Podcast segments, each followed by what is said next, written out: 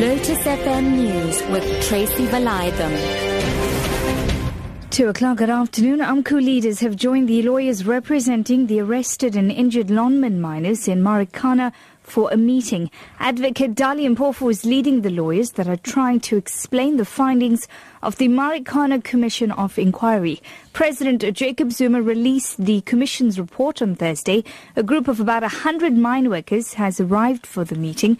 Meanwhile, DA leader Mmusi Maimane has requested all South Africans to unite in solidarity for the victims of the Marikana tragedy by wearing black on the third anniversary of the incident on the August the 16th this year. He was addressing the media in Johannesburg.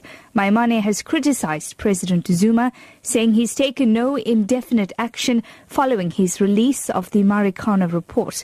Maimane says the DA will continue to fight for justice for those affected by the tragedy. We call on South Africa that on the 16th of August that we all dress in black as a commemoration of the fact that this is one of South Africa's greatest tragedies in the modern era. Three suspects are due to appear in the Temba Magistrates Court near Hammanskraal in Pretoria tomorrow in connection with the murder of a police officer earlier this month. Constable Selo Machite was shot and killed and his girlfriend injured while they were sitting in a police vehicle. The suspects took Machite's service pistol and drove off in his police vehicle, which was found deserted a few kilometers away. The motive for the attack is believed to be robbery. Gauteng Police Commissioner Lesetja Mothiba. It is very, very much sad to see that in this time and age, there are still criminals that kill our members. And they must know one member is saving about 350 uh, community members in this country. That is the ratio. So if you kill a cop, it means that you have deprived about 350 people of quality policy.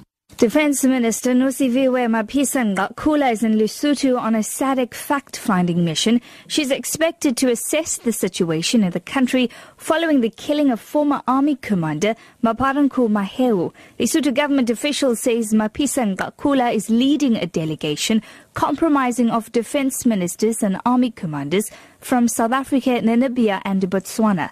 The delegation is currently meeting the government and it's expected to meet opposition parties and civil societies. Soldiers shot and killed Mahao in an operation that government says was intended to arrest him for an alleged coup. Meanwhile, Britain has warned that extremists may carry out more attacks on tourist resorts in Tunisia. At least 15 British citizens were among the 38 people that a lone gunman shot dead at the holiday resort on Friday. Thousands of tourists have since flown out of the country. Hundreds of Tunisians have marched to denounce the attack.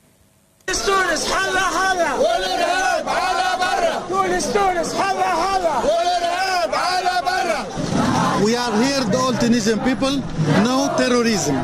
Tunisia is peace. And all people of Tunisia like peace. We don't like terrorism.